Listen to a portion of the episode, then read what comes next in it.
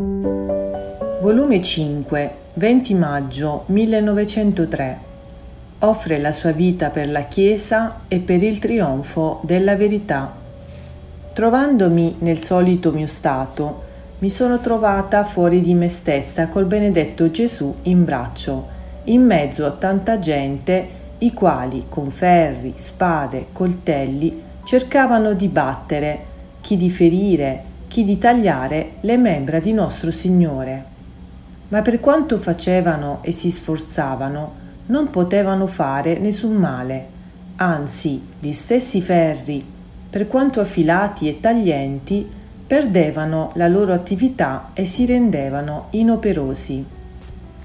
Gesù ed io eravamo sommamente afflitti nel vedere la brutalità di quei cuori disumani che sebbene vedevano che non potevano far nulla, pure replicavano colpi per uscire nel loro intento e che se nessun danno facevano era perché non potevano. Quelli si arrabbiavano perché le loro armi si erano rese inutili e non potevano effettuare la loro risoluta volontà di far danno al nostro Signore. E dicevano tra loro, E perché non possiamo far nulla? Qual è ne è la causa? Pare che altre volte abbiamo potuto qualche cosa, ma trovandosi in braccio a questa non possiamo far nulla. Proviamo se possiamo far danno a questa e togliercela davanti. Mentre ciò dicevano, Gesù si è ritirato al mio fianco e ha dato libertà a quelli di fare quello che volevano.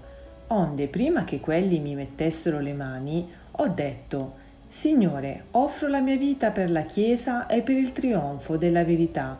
Accettate, vi prego, il mio sacrificio. E quelli hanno preso una spada e mi troncavano la testa. Gesù benedetto accettava il mio sacrificio ma mentre ciò facevano, nell'atto di compiere il sacrificio, mi son trovata in me stessa, con sommo mio dispiacere, mentre credevo d'essere giunta al punto dei miei desideri, ed invece sono restata delusa.